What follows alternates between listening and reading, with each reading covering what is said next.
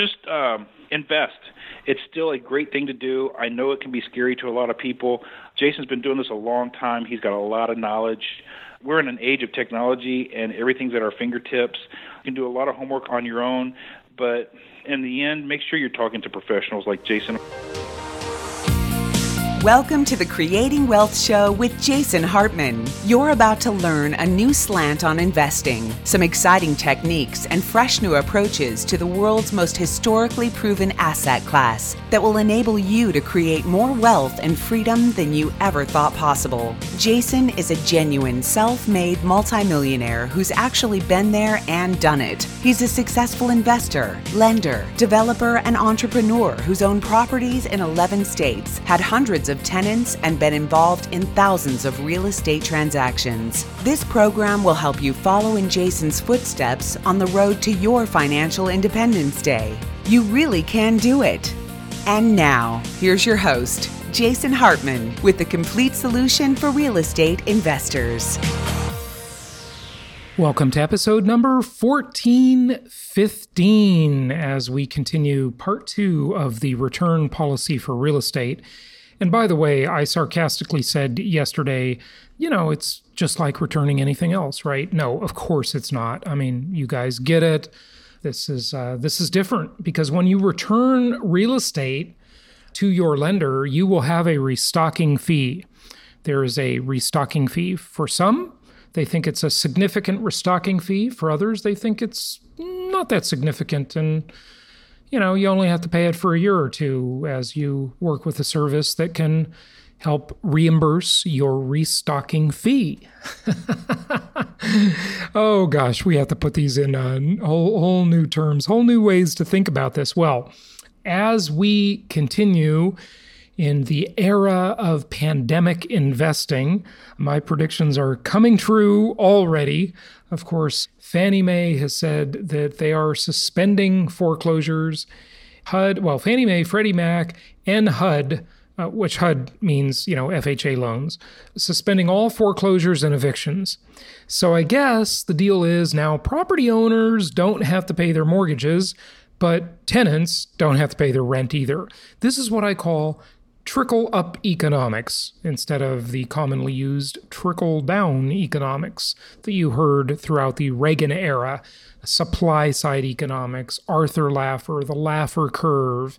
I had the privilege of meeting Arthur Laffer back in about 1989 at uh, at the then government owned, by the way, the then government owned beautiful Phoenician Hotel and Resort. And it was owned by the government because during a crisis a few years earlier, which was the Charles Keating Lincoln savings and loan crisis. It really wasn't the Lincoln savings and loan crisis, it was the S&L crisis in general. But Charles Keating and Lincoln's and, and Lincoln Savings and Loan were kind of at the forefront. They were this sort of the scapegoats, the uh, iconic figures in that whole debacle. And you know, so we always have a various crisis, right? Every every seven to ten years, we're gonna have some kind of crisis. It's just the way the cycle works, kind of. You know, this one is different. This flavor of this one is totally different. Nobody knows what to expect, including yours truly. I don't know. You know, I'm just gonna tell you, this one is. It's just a different beast. But what's interesting about it is that, of course, the home is becoming the center of the universe. Of course, there is going to be a migration to lower density suburban style living. I talked about that yesterday as I added Commandment 22 to the list of my 10 commandments of successful investing. Yes, yes, we have 22 of 10 commandments, government math. And that is, thou shalt invest in low density environments. Those good old single family homes that you can find at jasonhartman.com slash properties those are even going to be more popular. Because after we get past this quarantine era and after we get kind of out of this, which we will, I predict, and you're going to see it, there will be news stories, there will be a migration out of high density downtown urban city type environments, even in suburban environments, like, uh, you know, I'll, I'll take any suburban environment in the country as an example, where you have a four story apartment complex uh, with an elevator, remember the metric is if it has an elevator, caution, caution, caution. That's the word. That's the word. Uh, the elevator is the indicator of high density. Okay, so we are witnessing the biggest money printing extravaganza in world history, and we have more to come. Home is the center of the universe. Thank God for the distributed capabilities of the internet because without that, people would really be very unproductive at home but we can maintain some level of productivity.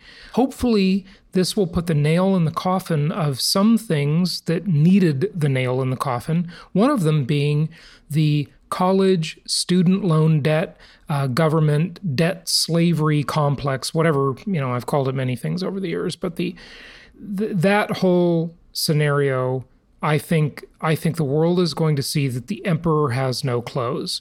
What do I mean by that? Well, all these colleges and universities and and schools, you know, they've told everybody to go to go study at home, to go study online. I think we're going to see that we only need one professor in each topic to teach the entire planet.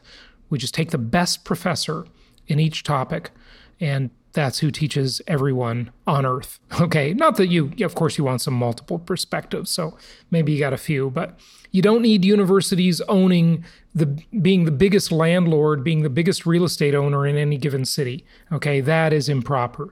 That should not be that way. And you don't need universities raising their prices at three, four times the rate of inflation. That is an absolute scam. More bailouts are coming. If you are in an affected industry, which is almost everybody, don't worry. More bailouts coming. I promise. they're coming. They're coming. Don't panic. They will be announced and uh, the money printing will continue. But what's, what's kind of interesting about this one is that, you know, you've got to think look, like I've said, this could all blow over in a month or two. It really could we're all going to remember it. And I think there's going to be a, a generation long memory. And I think we're going to see a massive decline in handshaking, which is probably a good thing because the handshake after, you know, do you know, you know, do you think much about this? Do you know what the biggest killer of humanity is? The biggest killer, it's not terrorism, it's not nuclear war, it's not conventional war, it's not you know, it's not genocidal and homicidal maniacs. Uh, it's it's nothing like that, and it's it's not you know medical mistakes. That's one of the biggest killers in the U.S. Right, and it's you know, certainly not mass shootings. That's like statistically almost nothing. But of course, that gets all the news because we live in a dysfunctional world, okay? Uh, but the biggest killer, some of you know what I'm going to say, right? You know what I'm going to say. The biggest killer is the humble, tiny little mosquito. Yes, that is the biggest killer and illness uh, carrier that has affected mankind over the years. And one of the biggest advances, maybe the best inventions in history, is literally it's it's not the internet, it's not the automobile, it's not the steam engine, it's not the computer, it's not the solid state chip, it's not software, it's the mosquito net. Yeah, the humble mosquito net has saved a lot of lives. So I'd say that the second biggest killer, or at least illness carrier, is the handshake. Yep, it's the handshake. We're going to see a a huge decline in popularity of handshakes. That's another prediction I'll make. But here's the thing so this could all blow over in a month or two. It really could. And if it doesn't blow over in a month or two, then, and when I say blow over, I mean, you know, there'll be a vaccine, there'll be a, a better treatment protocol, the curve will be flattened as people stay home and quarantine around the world. We've, we've never seen anything like this. It's truly spectacular. It's amazing. So it'll flatten out, you know, the weather will warm up in the northern hemisphere, and this thing doesn't like warm weather. Uh, it doesn't like UVA and UVB rays. All of this will happen and it'll it'll flatten out, it'll blow over, right? And so isn't this just kind of a massive overreaction on the part of governments and central banks all over the world? I mean, in Italy, you don't have to make a mortgage payment. In the US, kind of looking the same way. You know, Fannie Mae, Freddie Mac, and HUD all suspending foreclosures. You know, the, the bailouts, these massive bailouts that will be bigger. My prediction is ultimately, if you add them all up after this thing is over, or even way before it's over, and compare them to the Great Recession just over 10 years ago, this will be bigger, even in real terms, meaning inflation adjusted terms, not nominal terms. This will be inflation adjusted. There will be more bailouts and more QE than the last time around. So, isn't it just an overreaction for something that's maybe going to be like one terrible quarter of GDP and the second quarter being less terrible of GDP? We'll have a contraction. You know, for anybody who says, oh, we might not go into a recession, well, please stop smoking crack because that's what you're doing. We're already in the beginning of a recession, folks. Okay. Give me a break. I mean, that's just Pollyanna craziness. Anyway, uh, it's going to be interesting to watch. Uh, of course, we'll stay with it. Uh, fascinating times to be alive. Don't worry. But, you know, I do have a question. If anyone listening, and I'm sure there is someone listening, has been affected by coronavirus, not economically, because that's everybody listening, at least you will be at some point in some way. And it's not all bad, by the way. Some people will uh, increase their profits during this time and grow financially. And remember, economics is a relative game. So if the economy is shrinking, if everyone else's net worth and income are shrinking, if yours is stable or growing, then as terrible as it is to say, look at economics is relative. Like I said during the Great Recession, look, if your net worth is a million dollars and your neighbor's net worth was a million dollars but goes down to $500,000, then you're ahead in relative terms. Economics is a relative game, all right? Because all the prices in the marketplace adjust based on the crowd and how many dollars they have to chase that limited supply of goods and services. So don't panic, okay? You're, you're going to be fine. But, you know, uh, if anyone is actually affected health wise from the coronavirus, and I'm sure someone listening out there must be, or knows someone who is, please go to jasonhartman.com slash ask and let us know about it because I don't know anybody personally that's been affected. Uh, you know, I, I see these terrible stories on the news and so forth, but I'd like to know just hear some firsthand experience about that. So uh, please uh, come forward, let us know, jasonhartman.com slash ask. And of course, we're here to help you with the pandemic investing strategy. Yes, we have a strategy, a pandemic investing strategy. Go to jasonhartman.com, fill out any web form, get connected with an investment counselor, or call us at 1 800 Hartman. That's 1 800 Hartman. All right, part two of the return policy for real estate. Here we go. Absolutely. I remember uh, one of our clients had purchased a whole bunch of properties. The Great Recession came, and it wasn't really the properties that got them into trouble, it was the loss of employment. Okay, employment mm-hmm. was the problem. See, sometimes your ship doesn't take on water from the source which you think it is it's another source out there right? And in this case it was simply job loss right? And so he wanted to unload some of his properties. And the lenders did loan mods on some of them short sales on a couple of them and even paid money to do the short sale they said, mm. look, we will give you, it varied based on the loan amount of the property, not the price of the property. But these were anywhere from like, I don't know, four to twelve thousand dollars, I think, on little investment properties. I'm sure if it was a big, you know, expensive property, they probably would have paid you a lot more. But on these little investment properties, they'd call you up and they'd say, "Look, we'd like you to do a cooperative short sale.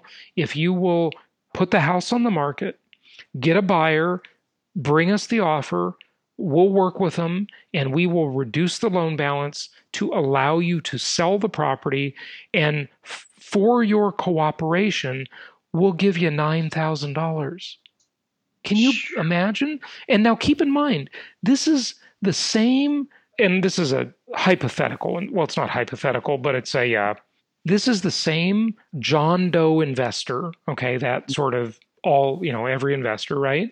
Who had had that property and stopped making payments on that loan six, eight, 12, 18 months ago. And they were still collecting the rent. And the rent was like their income. So think about this concept, right? The investor has that property, they don't make a payment for a year. The rent is $1,500 a month. So they take that $18,000 and they use it to live on okay right? Well, maybe they got a few other properties so they you know piece themselves together an $80000 income right? With with uh, with rent they're receiving payments they're not making okay? And then this is how upside down the world is. None of this is right. It's just the way it is okay? I i don't philosophically i disagree with all of it okay? And then the you know the lender comes along and says look if if you cooperate with us in a short sale put the property on the market uh, we're going to pay you another $9000 so by the time the deal closes, it's now six more months down the road, $1,500 a month more times six, $9,000 more. Plus, they pay them another $9,000. So they got 18000 they got $36,000. I mean, seriously. And then they, they, they, they, they, asset. All you got to do is own the asset. Just all you got to do is all you got to do is own the asset. Yeah, yeah. And and they they chop you know forty thousand dollars off the loan balance to allow them mm-hmm. to sell it.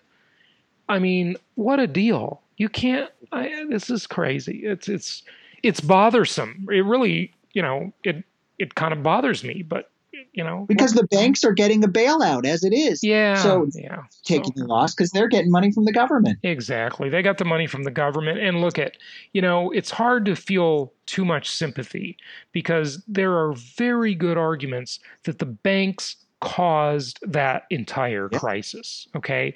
They had no brakes on the system. The appraisals were ridiculous. They threw all that cheap money into the market and it got overheated and nobody had any there were no parameters. They were making loans to anybody who could fog a mirror you know so they can take a hit you know they they they caused that problem okay? So yeah that's the return policy. Any more thoughts or questions on that we should uh, touch on? Because i want to talk about one more subject.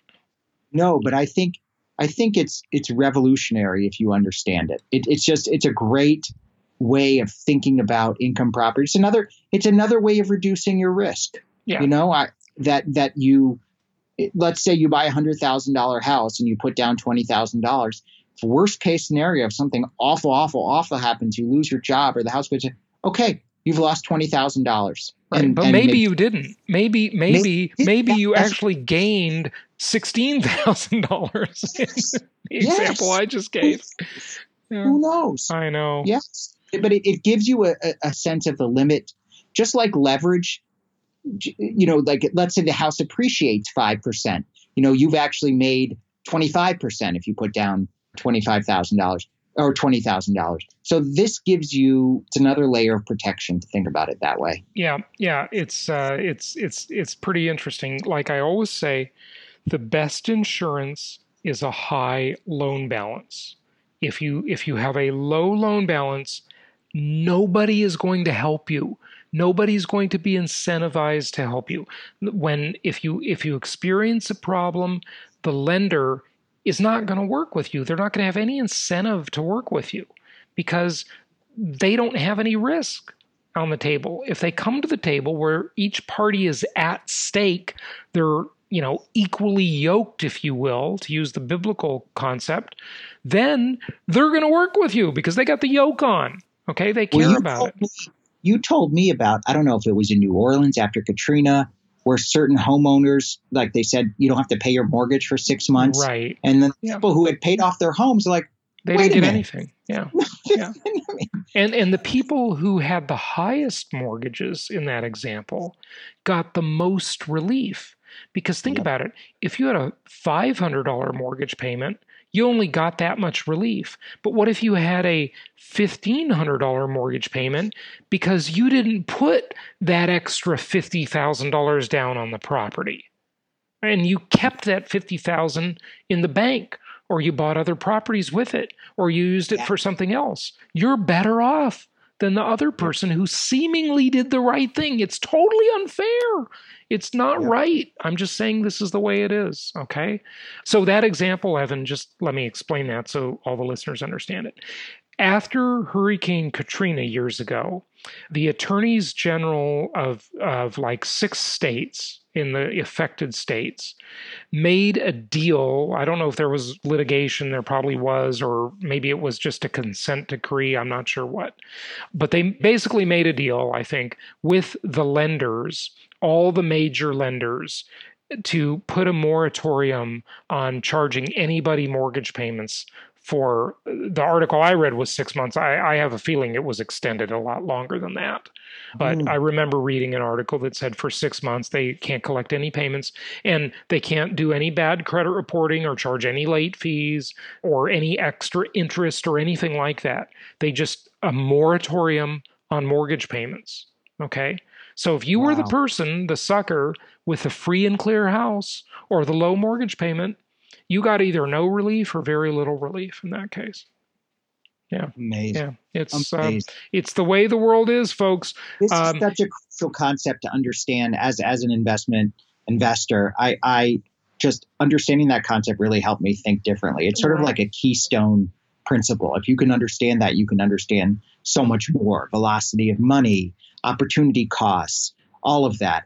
Now, if you think about it, it's really not fair for the person who's paid off his or her whole home, they don't get this benefit. So they're reducing their risk by keeping a high loan balance. This is it's just so counterintuitive but so important. And once you understand it, you actually give yourself more opportunities for diversification. Instead of paying off your home, let, let's say you have a $500,000 home and you have $300,000 in equity. You're probably sitting pretty thinking, oh, I only, you know, I have more equity than I have on a loan. But what if you took out $200,000 of equity and bought a couple of properties in Little Rock and Memphis? Then you'd be getting the income from them and you'd be getting the opportunity for appreciation from them. So you're more diversified and bringing in less risk. It's counterintuitive again, but so critical. And you'll be getting the opportunity to have more tax benefits and all of the inflation induced debt destruction, all of the benefits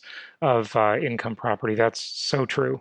And just remember that high loan balance is good insurance for you. That is asset protection right yes. there. Okay, that is asset protection. It's counterintuitive. It seems like it's the more risky thing. It's really the more conservative thing. Okay. So interesting. Okay, hey, Evan, before we go, I just want to share a little inflation example before I forget, okay? Because all these things happen in life. I happen to be, and I'm not really car shopping, but I was just kind of browsing, okay? So I was at the BMW dealership the other day, and I was looking at cars trying to avoid salespeople.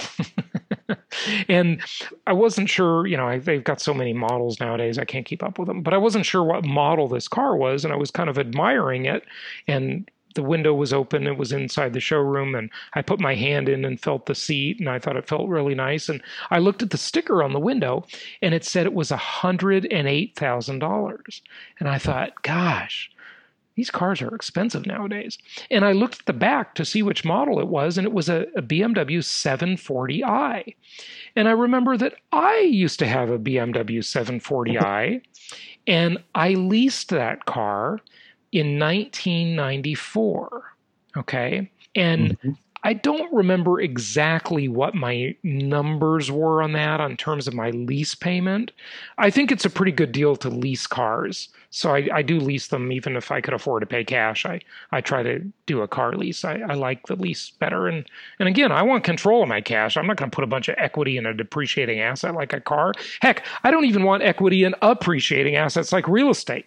Okay. Yeah. I like control of the money outside of the asset. Okay. So in 1994, I leased this car and I thought it was pretty expensive at the time because it was $62,000. And before that, I had like a couple of 40 $30,000 cars. I had a Mercedes 300E that was like 40 grand. I had a, a, a Lexus, the big Lexus, that was like 40 grand. What about, what about your old Volkswagen that used to drive people Oh, well, that was before that. That was the Volkswagen Jetta. That was my first new car. I don't know how much that was, but I remember my payment was 189 per month. I do remember that. Okay. So so anyway, I was looking at that BMW 740i and thinking how much nicer it was than the one I used to have in 1994, the one I paid $62,000 for. And I remember the lease payments because the interest rates were much higher back then. I think the lease payments were around $1,200 a month or something like that, which I thought was really imprudent of me. But heck, I was making a lot of money. I was young and dumb, and, you know, so I, I leased that car and I thought it was a cool car. Anyway, the same BMW 740i, well, the same model, but it's much nicer now because you know, there's so much more technology in the car today, is now $108,000. And uh, so I went I went back and I adjusted $62,000 for inflation from 1994 based on the official numbers, and guess what I got? $107,923. There's been there's been 74.1% inflation since 1994 when I had my 740i when I leased it. And what what's kind of interesting about this is remember we always talk about how the government understates the inflation index in three major ways. They manipulate it, they understate it, and Evan, do you remember how? hedonics, um, Weighting, substitution, and weighting. Yeah, substitution and weighting. So Yeah. substitution, hedonics, Hedonics and weighting. Waiting. Okay. And so what they do is they substitute things. Well, if you, you know, if the cost of beef goes up, they say you'll eat chicken, but maybe you don't like chicken because chicken's a dirty bird. Okay. So they substitute things, right? So that ma- manipulates it and makes it look lower than it really is. They weight it, they weight different things in the basket of goods differently. Okay. Yes. And then also they hedonically adjust. Well, the BMW 740i is a great example of hedonic adjustments, right? Because now that's not in the consumer price index, okay? It would be in maybe some luxury index that Forbes magazine would do. But the car today is essentially the same cost. The price has not gone up since 1994. It's it's Right. still equivalent to $62,000, what it cost in 1994. But the car today is so much better. I mean, no one would argue, except for looks and styling. I think the 1994 one did look better. But the car today is like a you know, it's a modern computer that, you know, I mean, just does all kinds of stuff. It's much better than it used to be and much more so fuel efficient. So, in this, so in this case, then we would say there hasn't been much inflation, right? I mean, there's been the normal inflation, but it's so much better. So arguably, you should be paying more for it. Well, fair enough if you hedonically adjust. But the hmm. problem with hedonic indexing, and hedonics, by the way, it comes from the word that derives pleasure. Hedonism is pleasure seeking, right? So, you know, hedonics says that, you know, how much pleasure do we get out of the item today versus back in 1994? Okay. And I'd say you'd get a lot more pleasure out of it today because it's a much better product, no question about it, in all, like almost every way. The problem is that when you hedonically adjust, it basically says that we, the consumer, do not have the right to progress. Of Right. course, everything's better. It should be better. Heck, things have gotten a lot better since the wheel was invented and since Yeah. fire was discovered. Okay, every of course everything's better. Uh, life gets better. We all expect that, right? So uh, that's you know yeah. It's so interesting. Inflation. I mean, you you teach so much about inflation, and one of the things that I constantly have, there is inflation. You just it, it's different for every person, but there is. I mean, I just paid for my one of my kids' summer camps for eight weeks, ten thousand dollars. Back Oh, when I God. went, which is not that Yeah. long ago, it was three. wow. It, my parents complained. My parents complained about the three. I remember that, and and, and now it's more than triple That's in about in about twenty years. So Yeah. certain things like that, and college costs and healthcare have truly skyrocketed. Oh yeah, so Wait, yeah. Yeah. No, there's there's certainly a lot of inflation out there, no question. Technology, you know, it's the battle between good technology that is deflationary and bad monetary policy which is inflationary. Who will win? I don't know. But with what's going on in the world right now, they are printing, they are loosening, and the, the money is flowing. So take advantage will, of it. I know who will win. Yeah. The people who buy income properties from you. That, well, people just income properties, they're going to win. Yeah. There's no question about it. Yeah, no. I mean, you, it's almost like a no lose proposition as long as you wait long enough. Okay, you know, you always win the game in real estate. It's a game of staying power. So, with that said, Evan, go to jasonhartman.com. Call us at 1 800 Hartman, and we'll be happy to help you build a nationwide income property portfolio uh, that will help you uh, manage and deal with all the stuff that's going on out in the world and get some free money, just like you did, Evan, on that property you just bought through our network. yeah. Oh, I love that property. Yeah. That was a great deal. And by the way, folks, if you didn't hear the show, Evan was on, how long ago was that? About a week and a half ago, Evan? Yeah. yeah. And I would never have known about that property had it not been for my investment counselor, Doug. Yeah. I, I wouldn't have, I didn't even, I barely knew it existed, this kind of short term rental. So, yeah. you know, that's the advantage of working with somebody. And and you got a 3.75% mortgage on 3. that. 3.5 3.5 on, on that's truly unbelievable think about it you're not going to make if you keep that mortgage the whole time you don't have to make the last payment on that mortgage until 2050 I mean, folks, right. do you realize how significant that is? 2050, that's the year when we used to watch sci fi movies. Well, we even still do. I mean, 2050 is the future. That's like the world will change so much by then, and there will be almost a hundred million more people in the United States by then. Do you know what the demand for housing? It's going to skyrocket. And with what we're seeing now with the coronavirus, we're seeing once again the U.S. is thought of as the safe harbor for the world. Uh. And that money is flowing this direction. So it's good. we, we talked a lot about options, how you have to have options today with different banks. And, and right. you know, with this house, even though it's a short term rental, it can be, it could be a long term rental. It yeah. could, and it would it would still exceed the, the rent from a long term because I did the research on on what would be the long term rental rate in that area. It would still be slightly higher than my mortgage payment. Of course, yeah. I wouldn't make as much money as a short term rental, right. but that's another layer of protection. Sure. You know, people think when you're buying real estate, you're taking lots of risk. Like, and I talk about this with my mom. She's like, "Well, you're willing to take more risk than I do." And I think to myself, not really. It really isn't. I mean, you everything in life has some degree of risk, but there are so many ways to minimize the risk with income property. It's it's incredible. Yeah, yeah, no, it really is because you can work with it. The asset's malleable, it's flexible, it's multidimensional. It's it's good stuff. All right, folks, we better wrap it up. Evan, thank you for joining me and letting me ramble on about the return policy for real estate. there you go, you got it, folks. And uh, on other shows, we've talked about the exchange policy, the 1031 exchange. Another great option for you. All right, we will talk to you all tomorrow, and until then, happy investing investing.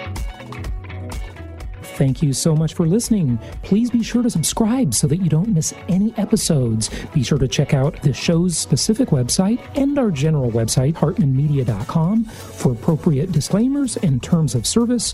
Remember that guest opinions are their own, and if you require specific legal or tax advice or advice in any other specialized area, please consult an appropriate professional. And we also very much appreciate you reviewing the show. Please go to iTunes or Stitcher Radio or whatever platform you're using and write a review for the show. We would very much appreciate that. And be sure to make it official and subscribe so you do not miss any episodes. We look forward to seeing you on the next episode.